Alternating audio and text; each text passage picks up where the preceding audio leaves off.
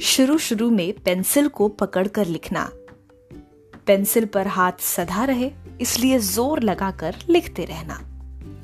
A B C D क ख ग घ या फिर नंबर्स सबसे पहचान करना। लाइन के इधर उधर शब्द भाग न जाएँ, इसकी बार बार प्रैक्टिस करना। एग्ज़ाम में लिख लिख कर हाथों का अकड़ जाना। मौसम सर्दी का हो तो और भी ज़ोर लगाना। पेंसिल से यारी हो जाए तो कुछ साल बाद पेन के साथ दोबारा नया रिश्ता बनाना। ये हम सब की कहानी है। और फिर कहानी में एंट्री होती है टेक्नोलॉजी की। अब कौन नोट्स बनाए, कौन लिखने में समय गवाए? स्क्रीनशॉट्स और ऑटो करेक्ट से लाइफ को क्यों ना आसान बनाए? Talkcast episode nine writing is right लिखना अच्छा है।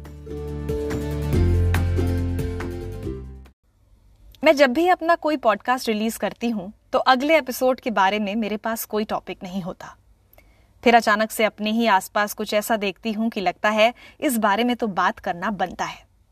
तो चलिए, आज बात करते हैं उस बारे में जो आप और हम अपने आसपास रोज देखते हैं, लेकिन शायद देखकर भी अनदेखा कर देते हैं।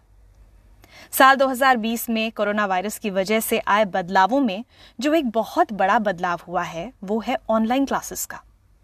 स्कूल, ट्यूशन, कोचिंग, किसी भी तरह की पढ़ाई या ट्रेनिंग में इंटरनेट ने अपनी जगह बना ली। ऐसे में पिछले दिनों एक बच्चे को ऑनलाइन क्लास अटेंड करते वक्त मैंने सुना कि वो अपनी कॉपी में नोट्स लिखता ही नहीं है। टीचर के पूछने पर उसने बड़े आराम से कहा कि मैं स्क्रीनशॉट ले लेता हूँ। लेकिन स्क्रीनशॉट के रूप में ही सही। नोट्स अपने पास होने पर भी उसे कुछ याद नहीं रहता। वजह एक ही है, हाथ से ना लिखना। क्या सच में हाथों से लिखने का जमाना पुराना हो गया है? क्या आने वाली पीढ़ियाँ हाथों से लिखने के गुर नहीं जान पाएँगी? या फिर हैंडराइटिंग दुनिया की बहुत सारी विलुप्त कलाओं में से एक होगी? क्योंकि अगर वाकई ऐसा हुआ तो बहुत ही दुखद होगा। समय के साथ बहुत कुछ बदलता है। हमें भी बदलना चाहिए, लेकिन कुछ चीज़ें ऐसी भी होती हैं जो ना ही बदलें तो अच्छा है। याद करिए वो समय जब लिख लिख कर कॉपीज भर जाती थीं पेन की रिफिल खाली हो जाती थी। पढ़ाई के अलावा डायरी लिखना, चिट्ठी लिखना, किसी खास मौके पर अपने हाथों से कोई अच्छा सा संदेश लिख कर भेजना, किसी गुजरे समय की बात लगती है। भले ही ये बात इतनी पुरानी ना हो तो भी। मैं जिस पीढ़ी की बात कर रही हूँ, वो तो फिर भी कभी कभार कुछ लिख लेते हैं। जैसे मैं जब तक हाथ से नहीं लिखती हूँ, मुझे लगता ही नहीं कि मुझे कुछ याद हुआ है। लेकिन सोचिए, जिस पीढ़ी ने आँख खोलते ही स्मार्टफ़ोन, स्मार्ट टीवी देखे हों, उनको लिखने के लिए प्रेरित कैसे करेंगे? करना तो पड़ेगा, क्योंकि लिखने से जो दिमागी एक्सरसाइज होती है, वो टाइपिंग से कैसे होगी? ऐसी कई सारी रिसर्चेस भी ये बात साबित करती हैं कि लिखते समय हमारे दिमाग के अलग अलग हिस्से एक्टिव हो जाते हैं। ये सर्किट्स होते हैं visual motor and memory circuits लिखते समय हाथों पर जो प्रेशर पड़ता है, उससे हमारे दिमाग के ये हिस्से और बेहतर काम करते हैं। आइडियाज़ जल्दी आते हैं और लिखी हुई जानकारी दिमाग में ज़्यादा देर तक रहती है। हैंडराइटिंग का इतिहास तो करीब 6000 साल पुराना है, लेकिन ये हमारी सबसे बड़ी डिस्कवरीज में से एक है। क्योंकि अगर लेखनी नहीं होती तो इतिहास के, साहित्य के और प्राचीन समय के क्या रिकॉर्ड्स हमारे पास होते? राइटिंग से अगर इमोशनल जुड़ाव एक बार छोड़ भी दें तो भी इस बात को नकारा नहीं जा सकता कि मैथ्स का कोई फॉर्मूला हो या हिस्ट्री की इंपॉर्टेंट डेट्स या फिर ग्रामर के रूल्स लिख के याद करेंगे तो समय कम लगेगा।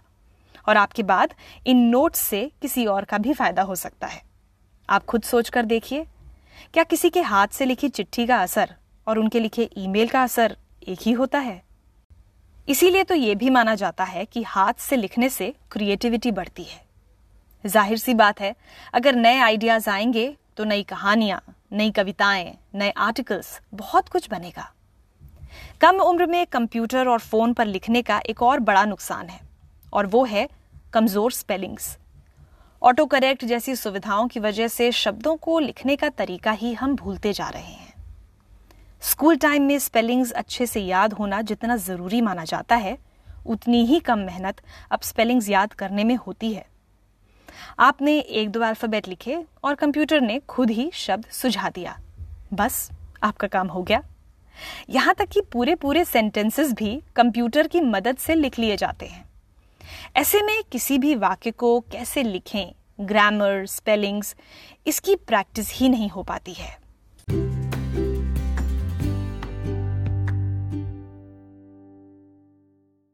लिखने का अपना मज़ा है, लिखने का अपना असर है। लेकिन यह भी पुराने दिनों की बात लगती है, जब हैंडराइटिंग सुधारने पर ज़ोर दिया जाता था। अब वो जमाना है कि अच्छी हैंडराइटिंग वाले भी जब लिखने चलते हैं तो पेन, पेपर और अपनी उंगलियों के बीच तालमेल ही नहीं बिठा पाते। हफ्तों, महीनों तक जब उंगलियाँ सिर्फ़ टाइप करेंगी तो पेन कैसे पकड़ पाएँगी? और जब पकड़ेंगी तो शायद सिर्फ़ एक सिग्नेचर के लिए मेरी समझ से लिखने का काम भले ही शायद आपको कम पड़ता हो, लेकिन हो सके तो थोड़ा बहुत लिखते रहें। हाथों में पेन पकड़कर जब शब्दों का कुछ ताना बाना बनेगा तो शायद आपके बच्चों के लिए एक सुंदर याद ही तैयार हो जाए। और वो आपकी राइटिंग के ज़रिए आपसे मिले, जो आपके टाइप किए हुए डॉक्यूमेंट से कभी नहीं हो सकता। बल्कि मुझे तो लगता है कि ये खुद के लिए भी एक बहुत सुंदर याद हो सकती है। जब आप आज के दिन को कल पढ़ेंगे तो बीते हुए कल की झलकियाँ अपनी ही राइटिंग में पाएँगे। ज़्यादा पुरानी बात नहीं है जब नए साल पर लिख के शुभकामनाएँ भेजी जाती थी। ब्लू कलर के इंग्लैंड में चिट्ठियाँ लिखी जाती थीं। या फिर नए साल में नई डायरी शुरू करना एक नए सफ़र की शुरुआत होती थी। और किसी को कुछ अच्छा सा तोहफा देना हो तो पेन गिफ्ट किया जाता था। समय के साथ ये सब बंद हो गया। लेकिन आज भी ऐसे कई लेखक हैं जो लिखने के लिए पेन और पेपर की ही मदद लेते हैं। हाँ टेक्नोलॉजी ने स्क्रिप्ट्स की एडिटिंग, कॉपी पेस्ट और उन्हें सेव करना आसान कर दिया है।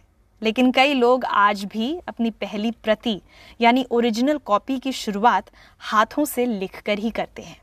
इनमें शामिल हैं हैरी पॉटर सीरीज़ की मशहूर लेखिका जेके रावलिंग और हॉलीवुड के मशहूर फ़िल्म निर्देशक और स्क्रीन राइटर क्वेंटिन टैरेंटिनो। हाथों से लिखना या टाइप करना तो किसी की पर्सनल चॉइस है।